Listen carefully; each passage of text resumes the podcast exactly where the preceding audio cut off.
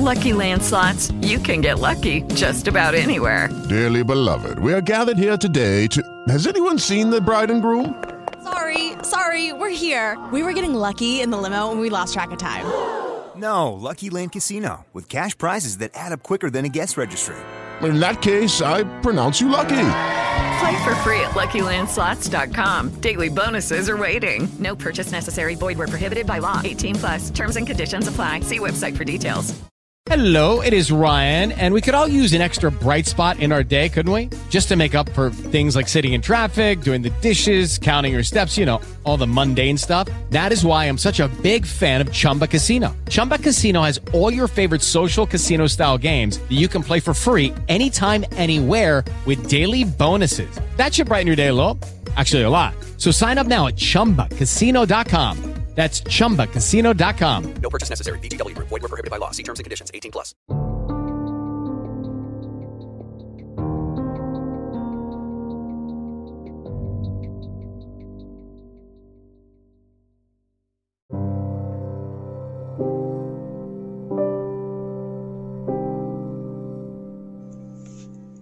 Welcome to True Crime Works, a true crime podcast. This is episode two. Ronald Clark O'Bryan, a k a the man who killed Halloween, a k a the Candyman.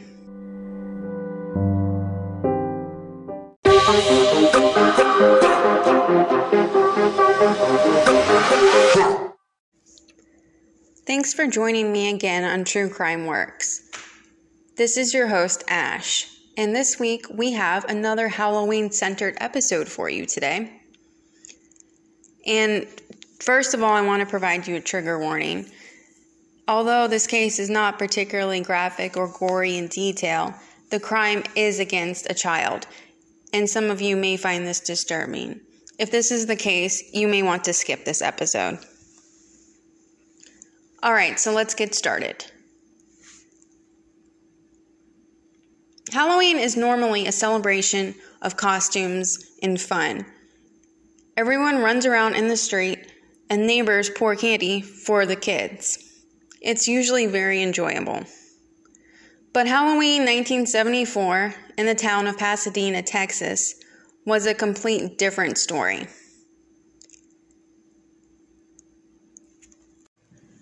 Ronald Clark O'Bryan lived in the neighborhood of Deer Park, Texas. He went to the neighboring Pasadena to trick or treat with his kids. He was well aware of the neighborhood and the people who lived there as well. There was nothing to be afraid of. It was a complete safe area. But what happened that fateful night of Halloween shook everyone in that town to the core. Halloween was never the same since. Nobody was able to sleep that night for sure. So, who actually killed Halloween, and why do they call him that? Well, Ronald O'Bryan lived in the Deer Park area of Texas with his wife, Deneen, and their two kids, Timothy, who was eight years old, and Elizabeth, who was five years old. They were a church-going family, but like many families, they had been struggling to make ends meet, and they had been struggling for quite a long time now. Ronald was an optician and worked at the Texas State Optical near Houston, Texas. He was also the deacon at their church, Second Baptist Church. Deneen was a housewife who spent her majority of the time raising the kids. Elizabeth and Timothy were just everyday kids. They would spend their mornings at school and their evenings playing around outside with their friends or each other. And then they would talk to their parents at the dinner table about their day. They seemed to be a very wholesome and loving family at the same time. But there was something wrong with Ronald, deep down inside. You see, he had never been good with money, and his family had been paying for it. They did manage somehow, but they were in so much debt. Deneen would smile and serve the family dinner, but on the inside, there had to be so much pressure on her and so much stress. They were really close friends with their neighbors, the Bates. The Bates also lived a happy, normal life together. Jimmy Bates lived with his wife, Donna Bates, and their two kids, his son, Mark, and his daughter, Kim. Jim and Ronald were pretty good friends, and they had been for a while. They had kids around the same age, so that made things really easy. And of course, they spent a lot of time together. And the kids knew each other very well. On the night of October thirty-first, nineteen seventy-four, Halloween night, the O'Brien family sat down at the dinner table, enjoying their meal.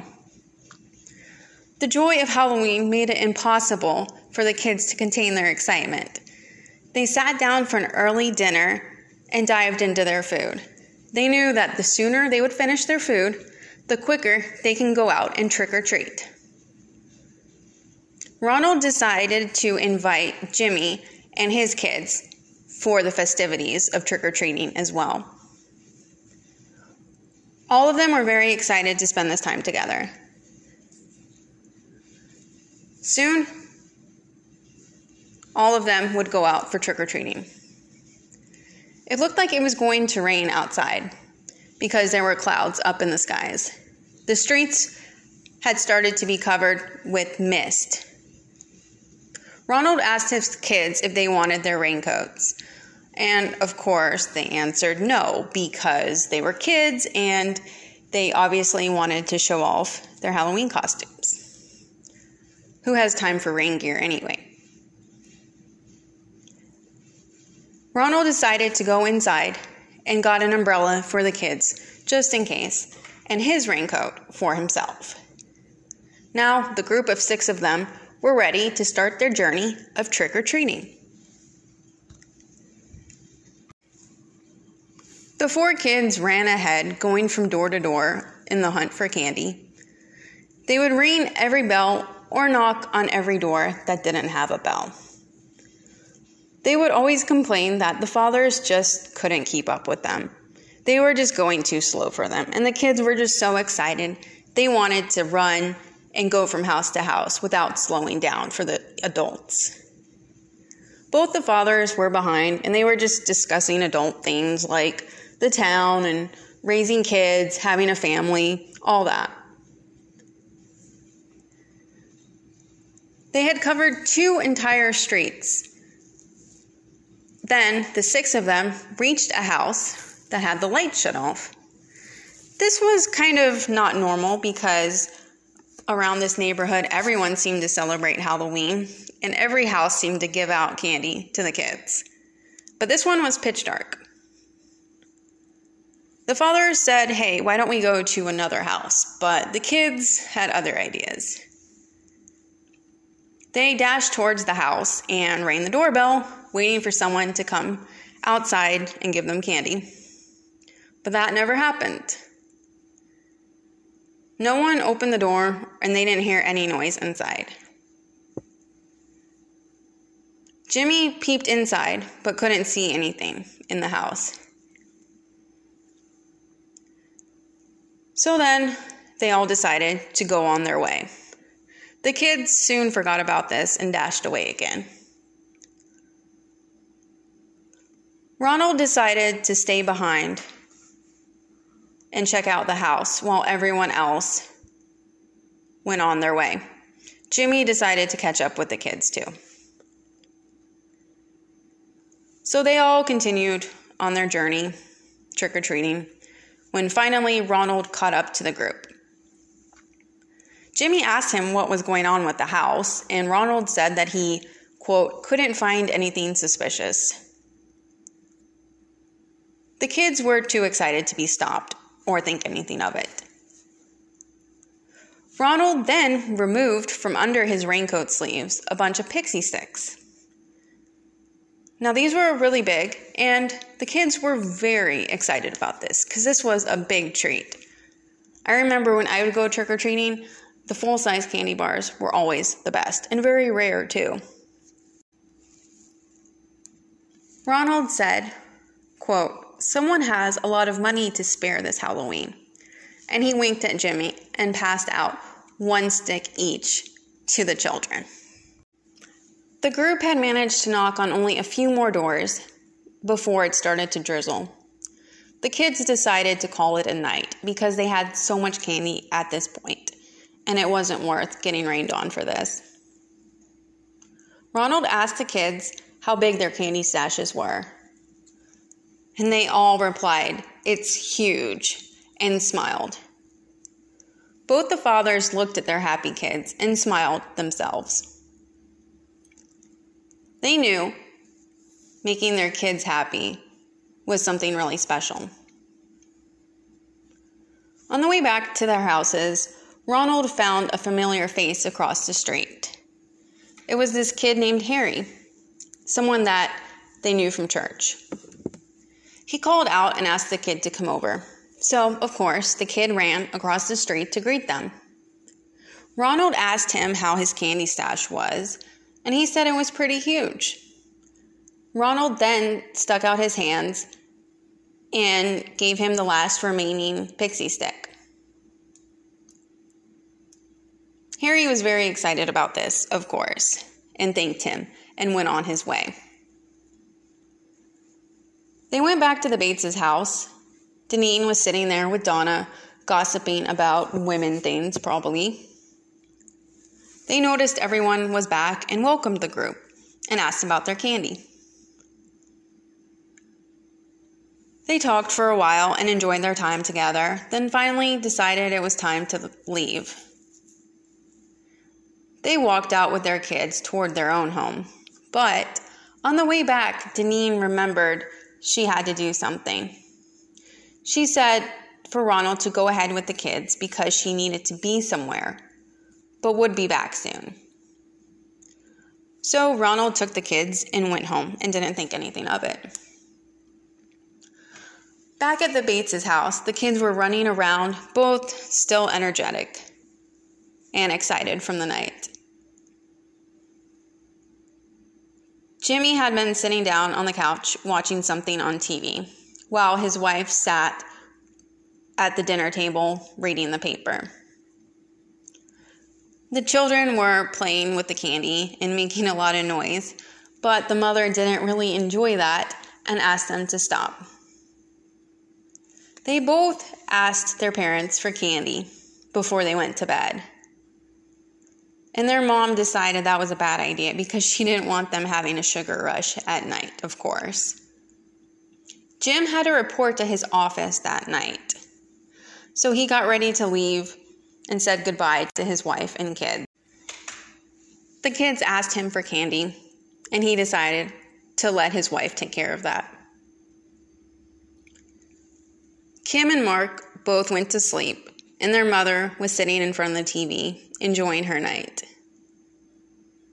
Over at the O'Brien house, Deneen had been gone for a while, and Ronald and Timothy were playing in the living room with his toy cars. Timothy asked his dad for a few candies. He knew that his mom would probably be mad at the both of them, but she wasn't there. Ronald just couldn't say no to him. It's really hard to say no to your child on Halloween when they just want some candy before bed. Ronald said okay, and Timothy went to retrieve his candy stash where he kept it. He came back with the bag, and he was holding the biggest candy bar he could find from the stash. It was the pixie stick. And he took that back to his room where he could eat it in peace. He had problems getting the staple pin off of the top of it. And he tried that for a while, tried it again. Then he finally gave up. There was only one thing that could be done now, and that was ask his dad for help. Ronald was on the couch reading the newspaper when Timothy came running to him and asked him to help him open up the candy. Ronald in one snap removed the staple pin from the top of the candy, then handed it back to his son. The happiness on Timothy's face was evident. He clenched the stick in his hand and poured the white powder into his mouth all in one go. Timothy had eaten enough pixie sticks in his life to know the taste, and they didn't taste bitter, they tasted sweet, but this one tasted bitter. The bitter powder was actually hurting his throat and left his mouth all dry. Timothy complained about the candy and started to cough. His father dashed into the kitchen and brought a box of Kool-Aid for his son. He chugged the box to soothe his throat, but it didn't work at all. His coughing got more intense with each passing second. His stomach also started to hurt. He was about to puke. Something was intensely wrong with him. Ronald took Timothy Ronald took Timothy to the bathroom where he puked continuously. The poor eight-year-old boy was finding it hard to breathe. His stomach was hurting so bad. The pain was like nothing he had ever experienced in his life. As his body ejected everything from his stomach, Timothy continued to wail out in pain and cry. His father just held him tight while he continued to vomit in discomfort. Ronald took Timothy to his room and laid him on his bed. He called the ambulance and explained to him the situation. They said they would be right there. It took them a while to come, and when they did, Timothy had lost the battle of his life. He lay there in the bed with white foam oozing from his mouth. He had been taken to the hospital, but it can make no difference anymore. The eight-year-old boy had lost his life on the night of Halloween, and nothing was going to bring him back. Deneen received the news of what had happened. She screamed till her voice cracked. She had lost her eight-year-old boy. She had lost her Timmy. Ronald just held her in his arms, trying to calm and comfort her. While all this happened, young Elizabeth could not imagine what was going on. She couldn't really comprehend what happened because she was only five years old. She had lost her brother and could feel the sorrow and emptiness of him not being there. But she was still too young to know for how long Timothy would truly be gone. The police department of Pasadena had been called right away when they heard about this. Mike Hinton, the Harris County prosecutor, was working with the police that night and was there when the call had been received. It was not an everyday thing when late at night there was a call of an eight-year-old boy dying the night of Halloween. He made a call to one of his forensic doctor friends in the area who had been working with him. The doctor understood the urgency of the situation and told him to check for a smell coming from Timothy's mouth. So Hinton called the morgue and asked them if there was a smell coming from his mouth. They said there indeed was. They described the smell and said it was similar to the scent of almonds. The doctor then told Hinton, when he received this information, that he had been poisoned with potassium cyanide. Now, if this was true, this was not just a death on Halloween. It was the murder of an eight-year-old boy on Halloween. The police went to the hospital when the information about the cyanide had come out. Ronald was at the hospital when he was questioned by the police about what happened. He explained to them that Timothy was eating the candy and complained that it tasted bitter. The powder inside the pixie stick is supposed to be crushed refined sugar, which is a white powder. Potassium cyanide is also a white powder. The police thought it was obvious that the pixie stick had been poisoned. The police decided to collect all the candies that had been exchanged that night. Ronald told them that he gave the neighbor kid, Harry, a pixie stick also. This is kind of crazy too. Harry's parents heard about this from the police, and they checked to see where the pixie stick was, but could not find it. They were frantic and called the police to help them. The police car drove to Harry's house, where he had been sent to sleep early that night. The police started searching for the candy around his house while their parents tried to make sure the boy was okay. He was lying on the bed, sleeping, with a pixie stick clenched in his hand. Harry's dad walked over and saw he was breathing. He was just asleep. His dad removed the stick from his hand and handed it to the police. They noticed that Harry had tried to open it, but could not because of the staple pin on top of it. It was too heavy for him to open. Luckily, he was safe and okay. The five other pixie sticks had been found by the police, and luckily, no other children were harmed. Now all they had to do was hunt for the murderer. Having just lost his child, Ronald was having difficulties finding the right memory of what happened that night. Every time the police asked him questions, he had a different answer, it seemed. But finally, he gave them enough of a description of the house where he got the candies from. So the police decided to follow up on this, of course.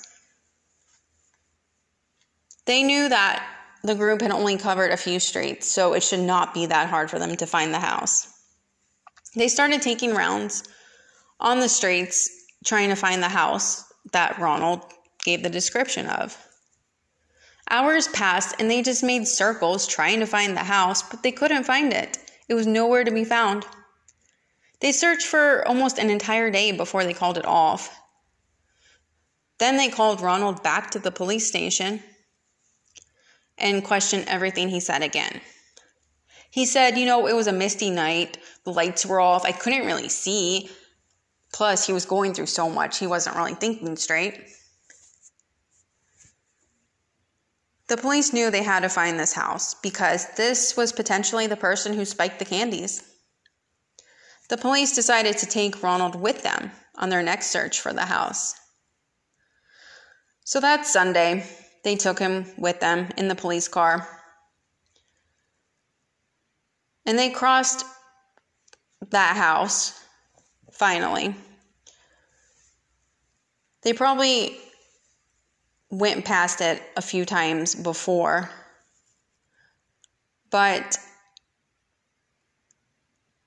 the house did fit the criteria, so they had to check it out. They decided to drop Ronald back off because they couldn't question the house with him there. They dropped him off at home. Then they decided to go to the house. They knocked on the door, and it was soon answered. It belonged to Courtney Melvin, an air traffic controller at the airport. Mister Melvin welcomed them into the house. He lived there with his wife and their daughter. He was questioned about his whereabouts on the night of Halloween because he was the main suspect in this investigation at the time. He told them he was at his shift at the airport all night and didn't come home till around eleven. The police asked them about the lights that were shut off, and his wife said that they ran out of candy and just decided to turn off the lights and not answer the door because they didn't want the kids to come and then not have any candy for them, which makes perfect sense. The police couldn't just trust his word, though. They decided to go to the airport for confirmation of his claims, and that they did. His coworkers all vouched for him and even signed affidavits as well. So only Ronald knew where those candies had come from, and there was something off about the statements he made. Now it was finally time for the police to pull the truth from him. Now, the town was pretty small, and also everyone was pretty close-knit. People knew each other here. So someone from the insurance agency called the police station because of some suspicious behavior in one of their clients. And the client was, you guessed it, Ronald Clark O'Bryan. The agent at the insurance firm said that Ronald called the agency last Friday morning asking about the claims to the insurance he had in his son's name. So Timothy had been poisoned on Thursday night, and his father was busy calling the insurance agency regarding the claim the very next day. That could not be right. Ronald was now very much on the police's radar. They had the insurance agency send over all the files they had on Ronald and his finances. They didn't have to look very far to find out that there was a lot of things that were off about Ronald's finances. He was in debt of more than one hundred thousand dollars. Now, adjusting for inflation, today's money, that would be around five hundred twenty thousand dollars. That's right, five hundred twenty thousand dollars in debt. His house was also near foreclosure, and his car would be repossessed soon.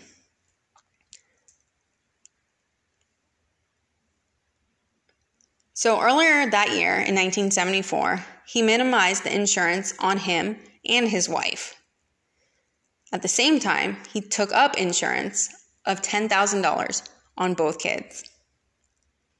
It didn't end there.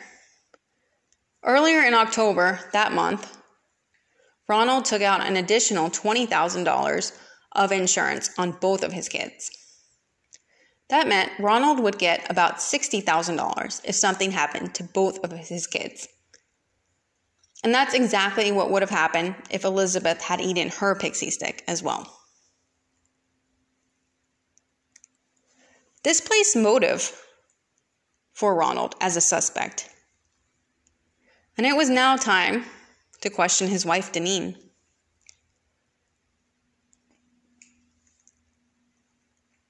They questioned her about her whereabouts all night and very specific details. This tires a person out mentally. She said she didn't know if he had been off lately or if his demeanor had changed. After more questioning, they decided to tell her about the call he made about the insurance. She was shocked about this. She had no idea, she said. She started to mention other incidents as well. She said he had made fake claims before to get money out of the insurance company. She also said he had never been able to hold a steady job. She said he switched jobs over twenty times. twenty times. Which, of course, did not help their financial situation. She also told them about all the debt that they had. The financial motives were significant enough to have Ronald arrested by the Pasadena Police Department. He was taken to the D A and charges were pressed against him. Now he was in lockup, and it was time for the police to find more evidence to make the case foul-proof. They questioned everyone from his workplace because they spent so much time with him. They questioned about his behavior. Ronald had also been taking college classes at Harris County Community College. One of his teachers mentioned that he had this unusual interest in learning about poison, and also confirmed he had been asking about the quantity required to kill animals. People at his work mentioned that he would ask about chemical stores where he could buy cyanide from in the past. They also found that he knew someone from the chemical industry, and they questioned this person. He worked for Arco Chemical Company and told them that Ronald asked if he could get cyanide for himself, but the person said they didn't distribute it in a quantity lower than five pounds. So the conversation ended there, and he didn't hear from him again. Then they decided to search his house and found something really bad. They found a pair of scissors in the basement, which had a white powder residue similar to that of the pixie sticks.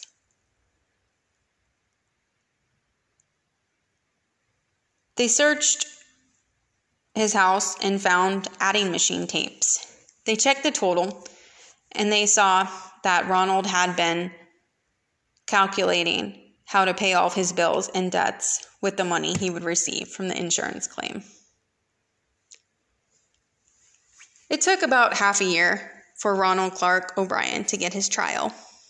It started May fifth, nineteen seventy-five, in the Texas court. The defense had quite the battle.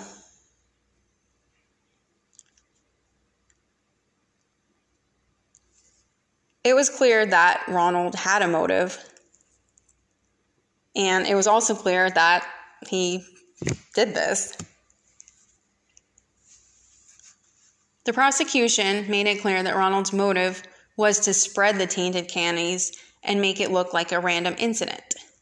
But none of the other kids had eaten their candies, thankfully.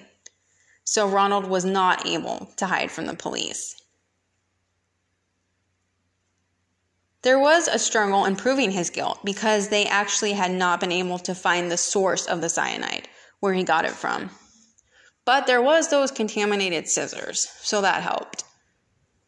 The hearing lasted until the third of June. On that day, it took the jury less than an hour to come up with their verdict. Their verdict was guilty. And within ten minutes, he had been ordered to the electric chair for death. Even after this, Ronald had still not confessed to his crimes.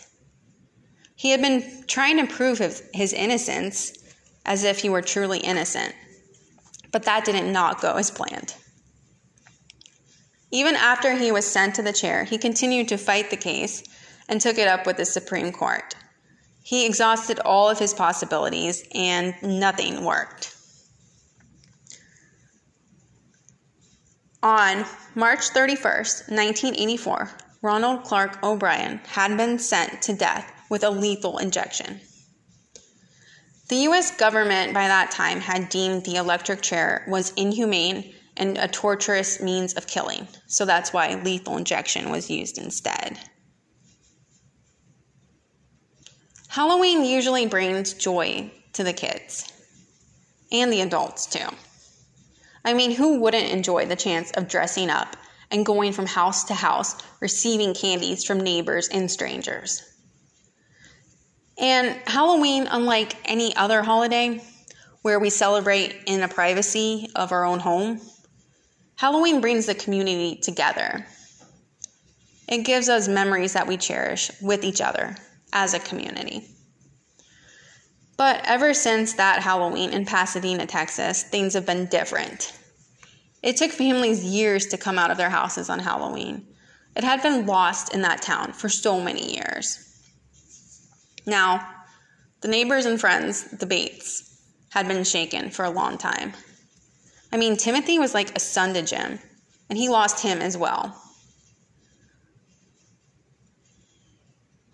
Ronnie and Jim had been friends for a long time now. And unfortunately, Ronald had risked the life of his child as well. Jimmy really wanted to believe this wasn't true. He wanted to believe this was a lie. But at the end of the day, you can't forget someone, no matter how close you are to them, that tried to steal your kids away from you. And Ronald did just that. Deneen in one night had lost both her son and her husband. She blamed herself for what happened for a long time. She thought if she could just see the signs of Ronald's unraveling in the early stages, she could have stopped this.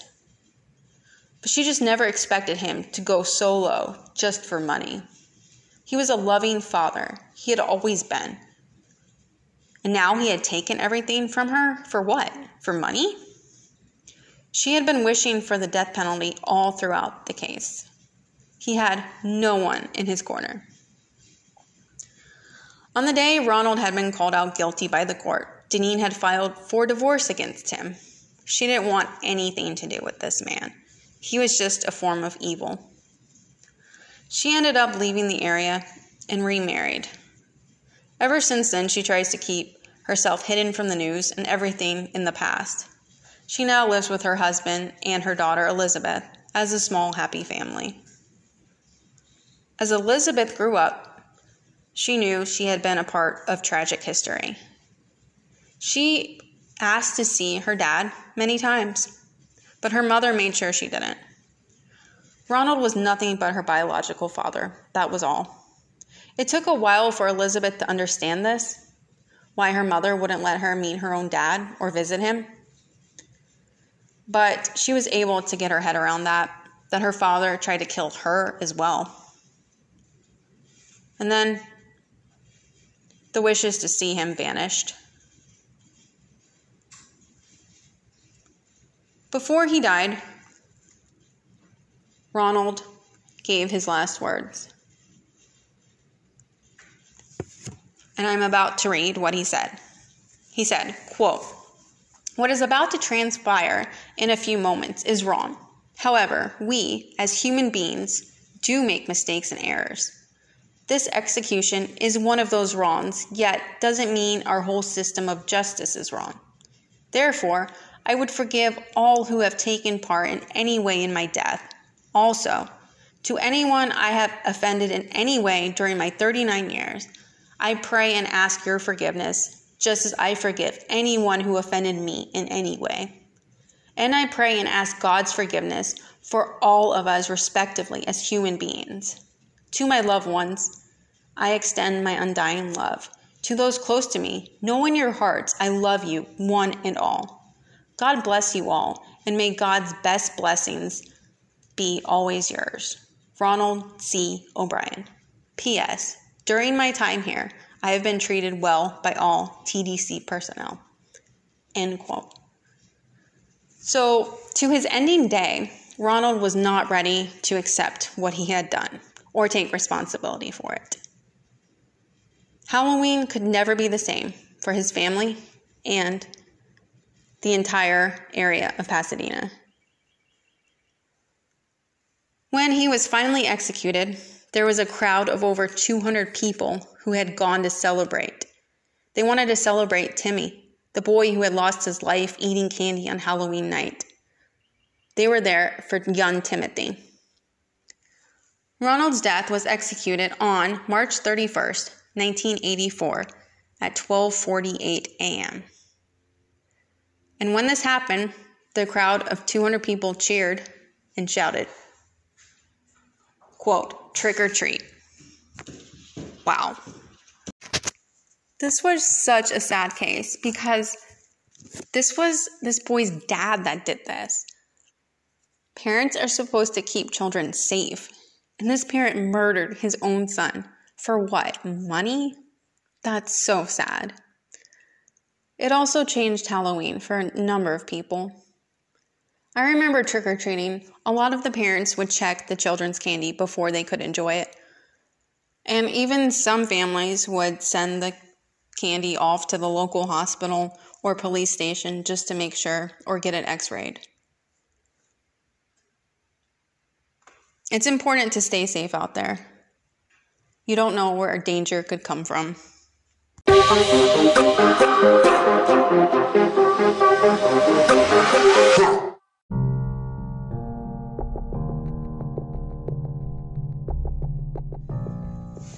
Thank you so much for listening to episode two of True Crime Works. I really enjoy making this for you. Episode one was a hit, and I really appreciate each of you that listened to this. Remember to follow me on Instagram at True Crime Works. If you have any ideas for upcoming cases that you would like me to cover, you can either send me a message on Instagram or email me, truecrimeworks at gmail dot com. I'm always looking for new ideas. Also, if you enjoy the show, please send me a five-star review and rating on Apple Podcasts. That really helps the show, and it helps others find it as well. Thank you so much for listening, and I will talk to you next week.